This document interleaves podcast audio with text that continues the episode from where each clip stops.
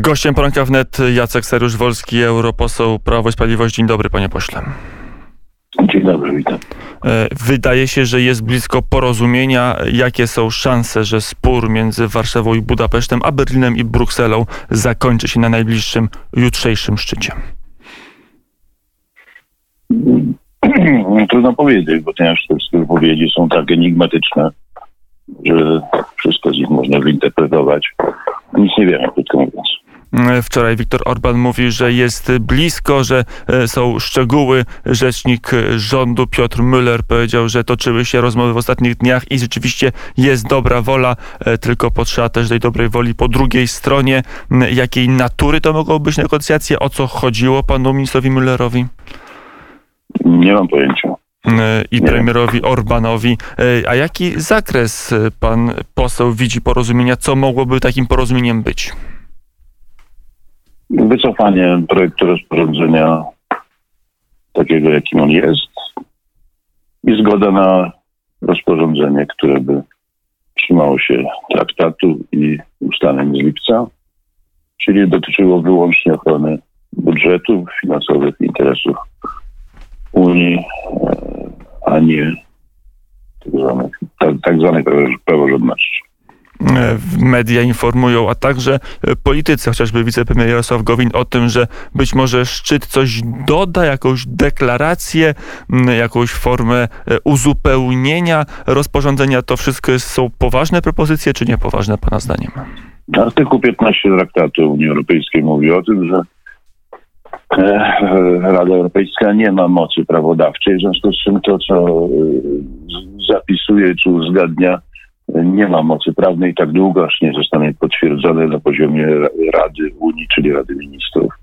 Czyli to są, to, to wszystko ma tylko walor polityczny, nie ma żadnego waloru e, prawnie wiążącego.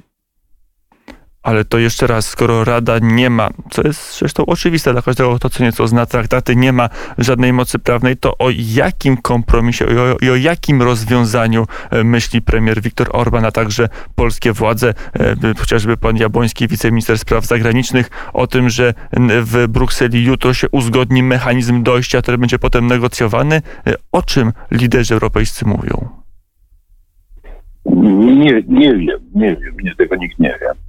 E, natomiast e, no, mieliśmy przykład Rady Lipcowej. Rada Lipcowa powiedziała, że ma być mechanizm ochrony budżetu, a urodził się mechanizm ochrony praworządności, e, którego zawetowanie zapowiedziały 11 listopada Polska i Węgry. No to także okazuje się, że to, co Rada mówi, Rada Europejska, nie ma przełożenia na rzeczywistość, w tym przypadku nie miało. E, więc można tylko suponować, że cokolwiek by nie powiedziała, e, to nie będzie miało przełożenia na rzeczywistość tak długo, aż to nie będzie miało kształtu tekstu prawnego. Czyli jeżeli dobrze rozumiem, e, ani jutro, ani w piątek nie powinniśmy się spodziewać wycofania deklaracji Warszawy i Budapesztu o wecie. E, taka deklaracja, takie złożenie podpisu dopiero po tym, kiedy Rada Unii Europejskiej wytworzy nowy tekst rozporządzenia. Jesteśmy w takim momencie, kiedy wszystkie deklaracje mogą być grą negocjacyjną. Mogą znaczyć wszystko. E, także nie mamy podstaw w tej chwili, żeby przewidywać, jak będzie. Mm, mówi się o tym, że to jest gra o praworządność, gra o pieniądze dla Polski i Węgier, chociaż pan mm, poseł wczoraj powiedział, że to jest gra o coś znacznie większego, że to jest gra o kształt Unii Europejskiej, o to, czy mm, to będzie super państwo, czy to będzie jednak wspólnota e, międzynarodowa. Jak to rozumieć? Jakie władze, czy jakie kompetencje Komisja Europejska uzyska, jeżeli to, co jest na stole, zostanie przyjęte, jeżeli Warszawa i, i Budapeszt cofną swoje weta? To jest y, gra o zmianę ustroju Unii, o kompetencje dla Komisji Europejskiej, których mu nie daje traktat, jej nie daje traktat. E, niektórzy nazywali to momentem federalnym, momentem hamiltońskim. Czyli takim, kiedy, kiedy e, to przestaje być organizacja międzynarodowa, a staje się twór, podmiot z elementami charakterystycznymi dla państwa federalnego, dla cyberpaństwa. Każdy... Ma władzę nad krajami członkowskimi większą niż to, na co się one zgodziły. E, w traktatach, które podpisały i które zostały przez społeczeństwa w trybie demokratycznym przyjęte e, w w głosowaniu powszechnym, referendach. Mm, na takie zdanie. Chociażby dzisiaj w poranku wnet poseł Lewicy Maciej Gdula odpowiedział, gdyby tak było, to nie tylko Budapeszt i Warszawa by oponowały, także inne stolice, bo przecież nie wszystkie stolice chcą utracić swoją niepodległość, suwerenność w ramach Unii Europejskiej, a tymczasem tylko te dwa państwa, Polska i Węgry, podnoszą głos przeciwny. Tylko te dwa państwa są poza mainstreamem. Wszystkie pozostałe 25 rządów to, to, to jest mainstream, czyli lewicowo-liberalno-centrolewicowe rządy. W związku z czym w ich interesie jest ten mechanizm, ponieważ on im gwarantuje, że nic im nie zagrozi. Cokolwiek by nie wyraziły e, w głosowaniu żony społeczeństwa. E, krótko mówiąc, jest to wykluczenie e, polityczne części sceny politycznej. Jest to niedemokratyczne ale gwarantuje trwanie pewnego układu władzy, e, który na dzisiaj jest i on się w ten sposób e, broni i wzajemnie asekuruje.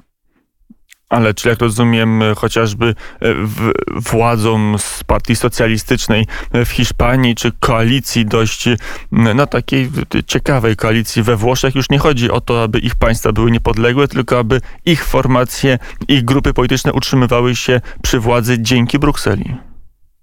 Tak, i biorąc od y, przykład Hiszpanii, y, na przykład y, partia Vox y, miała objąć władzę, bo tak chciało społeczeństwo hiszpańskie, wtedy koledzy socjalistów i ludowców, ewentualnie zielonych i liberałów hiszpańskich w innych krajach i w Brukseli, zapewnią, że oni wrócą do władzy, a partia Vox nigdy do władzy nie dojdzie nawet gdyby tak chciało społeczeństwo hiszpańskie. Kiedyś w Europie Zachodniej istniało święte przymierze, które zresztą w Hiszpanii właśnie interweniowało, aby utrzymać taki, a nie inny system rządów. To jest podobny pomysł, tylko z trochę innym wektorem politycznym? Współczesne. Współczesna wersja. To jest to, co w literaturze politologicznej nazywa się regime change, kiedy następuje zmiana władzy pod wpływem nie wyborów demokratycznych, tylko impulsu zewnętrznego i taka Unia Europejska nam się rysuje. To jest pomysł Berlina, bo kto koniec końców na takiej Unii zyska? No poza tym, że Petro Sanchez i jego koledzy będą mogli mieć spokojniej, że niezależnie od sympatii wyborców ich formacja będzie rządzić, no ale oni będą w tym systemie klientami czy panami? Znaczy to jest w interesie tych, którzy no, grupy trzymające władzę, krótko mówiąc, używając polskiego kolokwialnego, ale bar, bardzo zrozumiałego e, terminu. Mm, e, tylko... Teraz rządzę i będę zawsze rządzić. Dotyczy to nie jednej partii, ale pewnego konglomeratu partii. A demokracja w, tym, w tej sytuacji jest rzeczą wtórną. Jest to mechanizm uchylenia, uchylania werdyktów demokratycznych. Przy telefonie Jacek Sajusz-Wolski, poseł do Europarlamentu, frakcja Europejskich Konserwatystów i Reformatorów, Polska Partia Prawo i Sprawiedliwość, bo z tych list pan poseł startował do Europarlamentu. E, mówiono, że nie tylko e, Budapeszt i Warszawa są przeciwko, że oczywiście e, te dwa państwa są w pierwszym rzędzie, ale za nimi jednak stoją inne państwa, które nie chcą się tak bardzo wychylać, ale którym polski i węgierski sprzeciw jest bardzo na rękę. E, to był prawdziwy opis, czy nieprawdziwy? Prawdziwy opis, on polegał na, na przeciekach, niedyskrecjach, na, na, na wiedzy wewnętrznej, e, z tego, co naprawdę było mówione na zamkniętych e, posiedzeniach Rady. Dotąd doliczono się ośmiu państw, które takie stanowisko były gotowe przyjąć i wyglądało na to, że ta grupa może się zwiększyć. Bo jeszcze kilka dni temu żyliśmy w, takim, w takiej narracji, żeby użyć modnego słowa, że dynamika jest odwrotna, że to właśnie Warszawa e, i Budapeszt dzięki twardemu wetu zyskały dynamikę, no i ich racje, ich poglądy zaczynają być coraz bardziej popularne w Unii Europejskiej, ale z tego, co e, dzisiaj pan poseł mówi, wykazywałoby, że e, taki opis, taka narracja była fałszywa, czy może nazbyt optymistyczna dla Warszawy i Budapesztu. Znaczy na pewno, na pewno y, stanowisko Warszawy, Budapesztu i tych, którzy gotowi by, byliby w tą stronę pójść, było oparte o twardą podstawę traktatową, jaką jest prawo weta. Stanowisko drugie było oparte o uzurpację i y, nadużycie, gwałcenie traktatu e, wobec pilnych potrzeb krajów południa E, środków budżetu plus e, na funduszu, obiektywne ich interesy wskazywały na to, że ważniejsze dla nich jest to, żeby te pieniądze dostać, niż upierać się przy tym, przy tym mechanizmie, e, który zresztą może być przeciwko nim w każdym momencie skierowany pod jakimkolwiek pretekstem. Także logika i dynamika były po stronie stanowiska Polski i Węgier. Mm, to jeszcze e, jeden cytat z wczoraj z e, pana posła. Niepotrzebnie udowadnialiśmy, że e, Polska jest praworządna. Trzeba było udowadniać, że to Komisja Europejska przestaje być, czy przestaje poruszać się w literze i logice traktatów. To teraz będzie kształt polskiej i węgierskiej narracji w Brukseli, że, że to Komisja Europejska staje się ciałem, które łamie traktaty, łamie prawo praworządność w Unii Europejskiej?